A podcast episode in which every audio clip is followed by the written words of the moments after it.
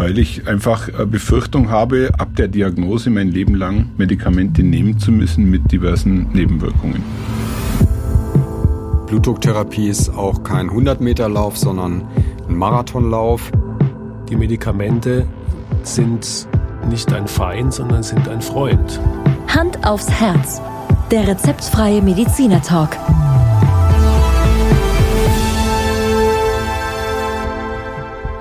Ein herzliches Grüß Gott zu unserer zweiten Podcast-Folge Hand aufs Herz. Heute sitzen wieder mit mir am Tisch Dr. Markus Knapp. Hallo. Und Dr. Dirk Sins. Hallo. Beides ihres Zeichens ausgewiesene Kardiologen und wie die erste Folge gezeigt hat, durchaus auch prädestiniert, gemeinsam das Thema zu diskutieren. Ja, in der ersten Folge haben wir uns äh, viel über das Thema Hypertonie und Blutdruck unterhalten. Ihr habt mir sehr viel erklärt. Ich muss ehrlich sagen, einige Aha-Effekte sind für mich aufgekommen. Ich weiß, wie man Blutdruck misst. Ich kann mit vielen Dingen was anfangen und würde heute gerne mit euch in dieser Runde darüber sprechen, was ist denn eigentlich zu tun, wenn ich wirklich ein Patient bei euch bin, wenn ich Blutdruck habe. Ich freue mich auf das Gespräch und lasst uns starten. Ja, vielleicht starte ich einfach mal. Also primär ist das relativ einfach. Man würde immer erstmal versuchen, über den sogenannten Lifestyle was zu erreichen. Lifestyle-Modifikation, wie das Neudeutsch heißt. Ähm, vereinfacht gesagt heißt es äh, weniger essen, mehr bewegen. Ähm, und ähm, das wäre sicherlich erstmal so der erste Versuch. Wobei, da sprichst du schon was an, was, was mich maximal irritiert. Mein Besuch beim Kardiologen hat genau diese, ich glaube, Anamnese äh, vorausgeschickt äh, mit der Frage, wie ist Ihr Lebensstil? Ja. Jetzt möchte ich von mir behaupten, ich bin sportlich, nicht übergewichtig, habe noch nie geraucht und trinke nur ab und zu mal eine halbe. Ja, also das glaube ich dir aufs Wort, Thomas. Nur ähm, muss man wissen, dass diese Lebensstil, diese auch Lebensstilveränderung natürlich nur ein Teil der Therapie sind und vor allen Dingen, wenn du genetisch das Pech hast, mit Genen belastet zu sein, die den Blutdruck erhöhen, dann bringt diese Lebensstiländerung zwar enorm, aber kann natürlich das ursächliche Problem des hohen Blutdrucks oft nicht komplett lösen. Also die Lebensstiländerung ist ein Baustein der Therapie, aber leider oft unzureichend, um bei Blutdruckwerten, die deutlich zu hoch sind, normotensive, also sprich normale Blutdruckwerte zu erzielen. Das heißt, der Besuch beim Heilpraktiker bringt mir in der Sache nichts. Fangfrage. Sorry. Also wenn das Thema äh, Lebensstil ändern nicht ausreicht, so habe ich dich gerade verstanden, dann helfen nur noch Medikamente. Ja, muss man so sagen. Und davor scheut es mir. Wieso? Weil ich einfach Befürchtung habe, ab dem, ab der, äh, ab der Diagnose mein Leben lang Medikamente nehmen zu müssen mit diversen Nebenwirkungen. Das ist eine Angst haben sicherlich viele Patienten und natürlich freut es niemanden, wenn er erfährt, er muss Medikamente nehmen und dann auch noch der Hinweis, ja, höchstwahrscheinlich das Leben lang. Gell? Aber ich sage immer, die Medikamente sind nicht ein Feind, sondern sind ein Freund. Gell? Denn sie sorgen dafür, dass du vor diesen langfristig sehr nachteiligen Wirkungen von hohem Blutdruck äh, geschützt bist. Ich lese so ein bisschen in deiner Frage auch, Thomas, dass du Sorge hast, glaube ich, wie viele Patienten, dass Blutdruckmedikamente eine Art von Abhängigkeit erzeugen. Wenn man also einmal angefangen hat, Blutdruckmedikamente zu nehmen, dass man die lebenslang zwangsläufig nehmen muss. Also Blutdrucktabletten erzeugen keine Abhängigkeit, aber unser Blutdruck steigt praktisch immer mit dem Lebensalter ohnehin an, weil unsere Adern versteifen zunehmend mit dem Lebensalter und dadurch steigt alleine der Blutdruck an, ähm, sodass es eigentlich, ohne dass da eine Sucht vorliegt oder ein Abhängigkeitsverhältnis äh, vorliegen würde, trotzdem schon so ist, dass man Blutdrucktabletten dann dauerhaft nehmen muss, lebenslang. Mhm. Aber ich glaube, ein, ein Schlüssel, äh, den du gerade angesprochen hast, ist definitiv das Thema Abhängigkeit. Abhängigkeit in dem Sinne, dass man sich täglich ähm, mit einem Medikament äh, auseinandersetzen muss, dass man das sein Leben lang jeden Tag leben muss. Das ist mhm. etwas, was mir diktiert wird, was mir auferlegt wird. Und was für mich persönlich das größte Problem in dem Kontext ist, dass ich mich ja wohlfühle momentan. Ich fühle mich also, nicht krank. Ja. Und muss wenige, Medikamente nehmen. Sorry. Ja. Ähm, wenige Dinge in der Medizin sind so gut und nebenwirkungsarm zu behandeln wie Blutdruck, erkläre ich immer. Also die Blutdrucktabletten, die wir heute zur Verfügung haben, sind äh, hervorragend verträglich. Ähm, und wenn man ein, zwei Tabletten nimmt, der Blutdruck ist gut eingestellt, ist das Problem wunderbar im Griff. Ähm, es gibt verschiedene Medikamentengruppen. Markus, vielleicht können wir kurz was dazu sagen. Ja. Vielleicht noch, bevor wir darauf eingehen, Thomas hat was ganz Wichtiges eben gesagt. Er sagt, er fühlt sich eigentlich gut. Er merkt den Blutdruck gar nicht, den Aha. hohen Blutdruck. Und genau das ist das Problem. Und wenn ich dir jetzt Tabletten verschreiben würde, könnte es gut sein, dass du dich sogar schlechter fühlst, was mhm. es ja noch schwieriger macht. Mhm. Warum ist es so? Es ist ein ganz typisches Phänomen. Dein Körper hat jetzt, sagen wir mal, den Standardblutdruck 160 zu 90 und fühlt sich damit wohl. Du merkst es nicht. Wenn ich dir den Blutdruck jetzt auf normale Werte senke, ist es so, wie wenn der Dirk auf einmal mit 110 zu 80 Millimeter Hg rumläuft. Das heißt, er fühlt sich kaputt, müde, schlecht gelaunt, mhm. was ganz häufig der Grund übrigens ist, dass Patienten die Tabletten wieder absetzen, weil sie sagen, tut mir nicht gut, habe ich überhaupt nicht probiert. Und das zweite Problem, niemandem davon erzählen. Ja, man sagt ja auch dazu, das ist so eine Art dunkles Tal, diese ersten zwei, drei Wochen der genau.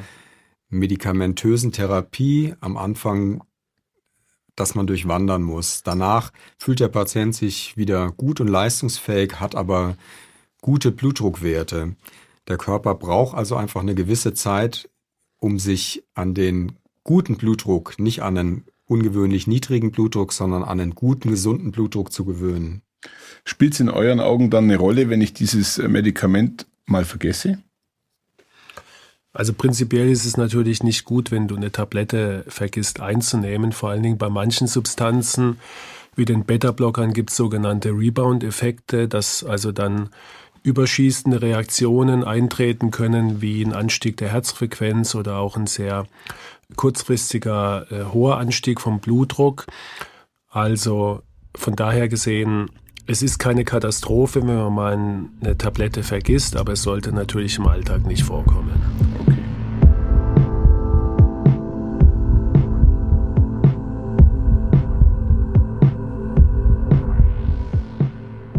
Könnte mir an der Stelle einfach mal die verschiedenen Medikamente ein bisschen erläutern?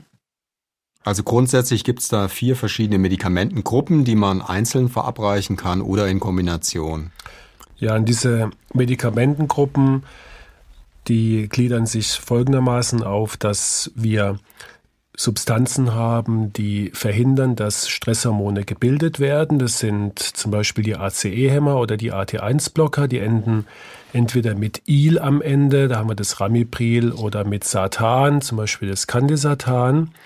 Dann gibt es Medikamente, die die Gefäße erweitern, äh, dadurch dann einen Druck senken. Die enden oft mit Pin am Ende oder Dipin, wie das Amlodipin oder Nifedipin.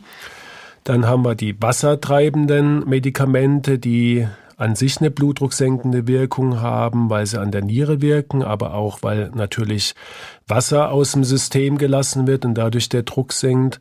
Und last but not least die eben schon erwähnten Beta-Blocker, die oft auf Ol enden, also Metoprolol, Bisoprolol, die das Herz vor den Stresshormonen wie so einen schützenden Mantel werfen, also das Herz vor Stresshormonen schützen. Allerdings sind die Beta-Blocker jetzt in den letzten Jahren wieder ein bisschen in Verruf gekommen, was die Blutdrucktherapie angeht, aufgrund mehrerer Studien, die da eher nachteilig ausgegangen sind für diese Medikamentengruppe. Sind also nicht mehr erste Wahl. Okay, dann fasse ich das für mich nochmal kurz zusammen. Also zum einen versucht man dem Blutdruck entgegenzuwirken, indem man ähm, Wasser abführt, um Druck zu nehmen, oder indem man die Gefäße erweitert, den Stress direkt angeht, entweder auf äh, der Ebene der Rezeptoren oder direkt. Habe ich das richtig verstanden? Ja. Okay.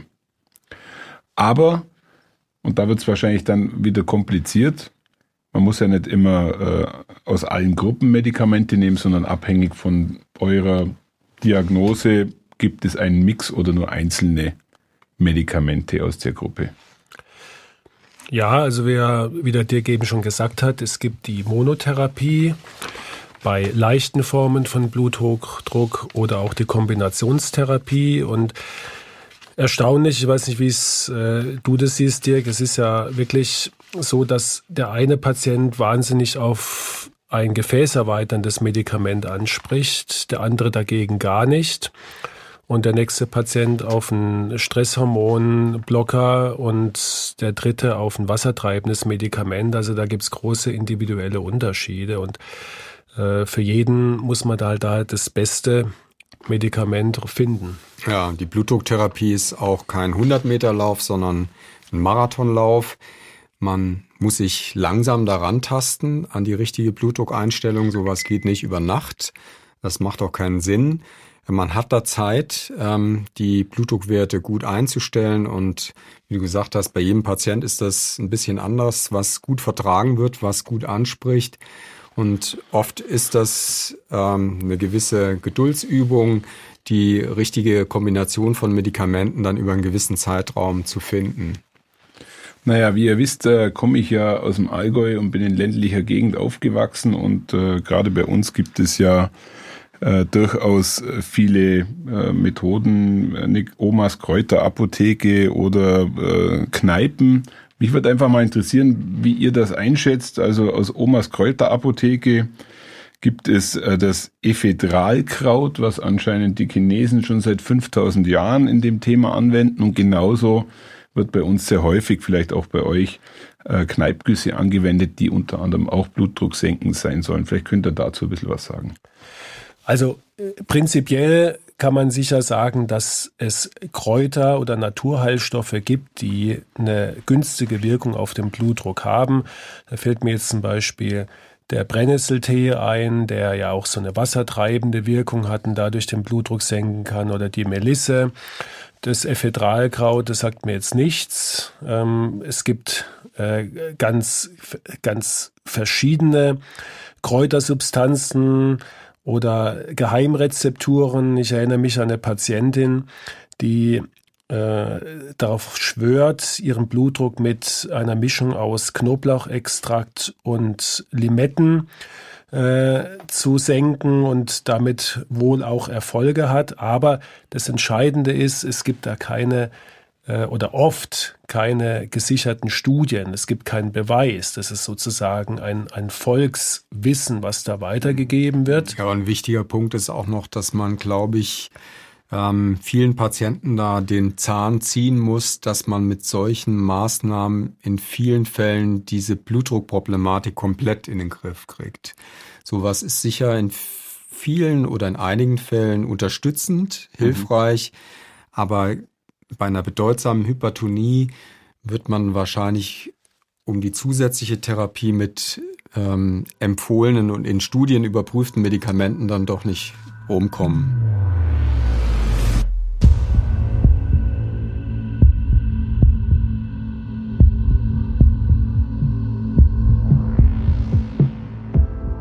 Ja, Markus, jetzt mal vollkommen provokativ in den Raum gestellt. Ist dein Idealpatient 50 übergewichtig, regelmäßig rauchend und Alkohol trinkend? Also der Idealpatient ist, ist das, was, was wir versuchen dann aus ihm zu machen, nämlich äh, diese Risikofaktoren zu behandeln und äh, zu beseitigen. Insofern, äh, darauf zählt ja jetzt seine Frage, ist, ist es ein Patient, wo wir extrem viel durch Lebensstiländerung erreichen können, in der Tat. Weil mit der stärkste Blutdrucksenker, den wir haben, ist Gewichtsabnahme. Also da spürt man zum Teil jedes Kilo an, das kann man ablesen. Und natürlich, wenn jemand unsportlich ist, der Ausdauersport. Und deine Erfahrungen in dem Bereich, äh, nehmen Patienten diesen Lifestyle-Wechsel an? Kann man sicher pauschal nicht so sagen. Ich würde mal sagen, dass die Hälfte, vor allen Dingen der jungen Patienten, die das erste Mal damit konfrontiert werden, schon die Sachen zum Teil sehr ernst nimmt und äh, dann auch nochmal so ein Turnover bekommen und sagen, jetzt muss ich aber was machen für meinen Körper. Die haben dann auch in der Regel extrem viele Erfolge mit zum Beispiel einem, einem äh, Ernährungs- und Ausdauersportprogramm. Ja, also ich sage immer, es sind immer die zwei Säulen der Therapie. Beide sind eigentlich gleichwertig. Das eine sind die Medikamente, die wir geben. Das sind, finde ich, unsere Hausaufgaben als Ärzte, da den Patienten die richtige Empfehlung an die Hand zu geben. Und die andere Säule sind eben diese Veränderungen der Lebensgewohnheiten. Beides muss man natürlich ganz konsequent verfolgen. Mhm. Aber es sind immer beide Säulen notwendig. Meistens, Absolut. Ja. Also einschränken muss man vielleicht noch anmerken. Ähm, das mag so vielleicht ein bisschen desillusionierend sein, aber es ist grundsätzlich durch unseren Alterungsprozess einfach so, dass über die Lebenszeit unser Blutdruck ja ansteigt, linear bei den meisten Menschen. Und egal wie wir intervenieren, ähm, durch Gewichtsabnahme, durch Sport, durch Ernährung, durch Nikotinabstinenz, können wir diese Kurve, äh, diese Gerade, die nach oben geht, etwas abflachen oder vielleicht äh, für eine gewisse Zeit eben gestalten, aber nur um das Ganze so ein bisschen nach hinten zu schieben, die steigt dann wieder an. Also die, die Maßnahmen müssen im Laufe der Zeit meistens auch akzeleriert werden, so dass es schon auch oft bedeutet, dass wenn jemand erhöhten Blutdruck hat und er erreicht zunächst mal eine Normalisierung mhm. durch eine Gewichtsabnahme, dass er dann doch in ein, zwei, drei Jahren dann doch Tabletten braucht. Also man erkauft sich Zeit. Ja.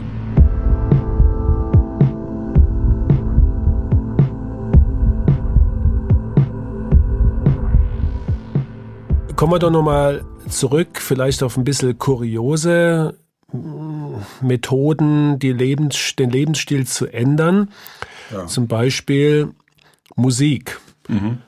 Kannst du dir vorstellen, dass Musik den Blutdruck tatsächlich beeinflussen kann? Und was könntest du dir vorstellen, was wäre bei dir so eine Musikrichtung, die das bewerkstelligt? Ja, also Markus, ich kann mir das absolut vorstellen, dass das äh, Blutdruck beeinflussend ist. Ähm, jedoch welche Musikrichtung da die richtige wäre, ich kann nur für mich sprechen. Also mein letztes David Getter Konzert auf Ibiza war definitiv ein sehr beruhigender Moment für mich, weil es einfach nur geil war. Wie sieht es bei dir aussieht. Ich hätte es bei dir eher an den böhmischen Traum gedacht, als waschechter Allgäuer, dass sich das beruhigt. Ja? Oder die Jodlerfehle. Oder die. Und auf dich wirkt auch Heavy Metal beruhigend, Markus, oder? Ja, ähm, durchaus. Und, und äh, jetzt komme ich auf diese Untersuchung zurück, äh, von einem Herrn Trappe durchgeführt, der wirklich äh, Probanden mit verschiedenen Musikrichtungen beschallt hat. Äh, leider war jetzt weder Heavy Metal, das wirkt zwar auch gelegentlich, ähm, aber und äh, auch andere Musikrichtungen, aber der absolute Spitzenreiter war tatsächlich, wie man sich denken kann, die klassische Musik und da die von Bach, nämlich die Orchestersuite Nummer drei. Das heißt, wir sollten unseren Patienten empfehlen, neben Medikamenten sich eine Bach-CD zu kaufen. Ja. Und wenn ich natürlich. Weil ich muss euch beiden auch, sage ich gleich, auch da noch ein bisschen die Augen öffnen, nämlich ähm, bei dir, Thomas, die, es gibt da Untersuchungen tatsächlich, äh, was elektronische Musik angeht, haben nämlich Wissenschaftler aus Thailand im Labor Gelbfiebermücken und Hamster in einen Käfig gesteckt. Und die Weibchen haben sich sofort auf die Hamster gestürzt und hatten anschließend Sex mit den Männchen. Ähm, wenn man denen allerdings elektronische Musik laut im Hintergrund vorgespielt hat, dann dauert es viel länger, bis da die Weibchen Interesse Aha. an den Hamstern hatten und sie hatten noch fünfmal weniger Sex. Mhm. Hat man denn auch den Blutdruck gemessen? War das in der Studie nicht? Ja, und zu dem Heavy Metal noch, Markus. Ähm, dazu gibt's eine ganz witzige Studie aus Amerika, aus Mississippi. Ähm, ist nämlich so, dass die herausgefunden haben, wenn man Marienkäfer 18 Stunden lang mit ACDC, deiner Musik, Markus, die ich aber übrigens auch nicht schlecht finde, beschallt, dann verspeisen sie nur die Hälfte der Blattläuse. Ich meine, die Zahl spricht für sich, Markus, oder? Also ich weiß nur eins, äh, wenn ich mal unter niedrigem Blutdruck leiden sollte, werde ich mir deine Musik anhören, Dirk. Weil werde ich mit Sicherheit äh, einen hohen Blutdruck bekommen. Ja, noch eine weitere Kuriosität, den Blutdruck zu senken, ist zum Friseur zu gehen, Thomas. Kannst du dir vorstellen, warum? Absolut nicht. Na, es fällt sich halt so, dass viele Menschen, wir haben ja in der ersten Folge schon gehabt, ungern zum Arzt gehen und äh, auch zum Teil aus Angst. Und man hat herausgefunden, wenn der Friseur den Patienten darauf anspricht, was seine Blutdruckwerte sind und den Blutdruck auch misst und mit ihm die Lebensstiländerungen durchgeht, dann ist es also deutlich effektiver bei dem Friseur, der das anspricht, als wenn die Patienten bei einem Friseur sind, der das nicht anspricht. Ist ja fast nicht zu glauben. Ja. Das heißt, dass ein Friseur schon so ein bisschen einen Arzt ersetzen kann, indem er einfach beim Haare schneiden das Thema auf gewisse Gesundheitsthemen bringt. Mhm. Das ist faszinierend. Darum war der Friseur im Mittelalter auch noch äh, unter anderem ein Arzt. Richtig. Das kann man natürlich leider wieder äh, konstatieren, Dirk, dass Friseure für dich als blutdrucksenkende Wirkung nicht in Frage kommen, oder? Sehr witzig, ja. Ich war seit 25 Jahren nicht mehr da. Und das heißt nicht, dass der Dirk jetzt Haare bis zum Boden hat. Ja, ja? Definitiv nicht.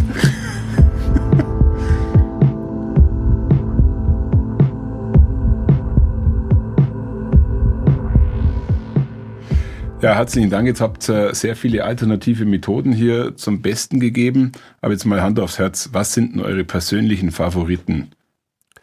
Also für mich persönlich eindeutig ein langer Spaziergang im Wald und eine anschließende Sauna. Wirkt hundertprozentig. Okay. Dirk? Mit einem leckeren Müsli Sportschau gucken. Okay.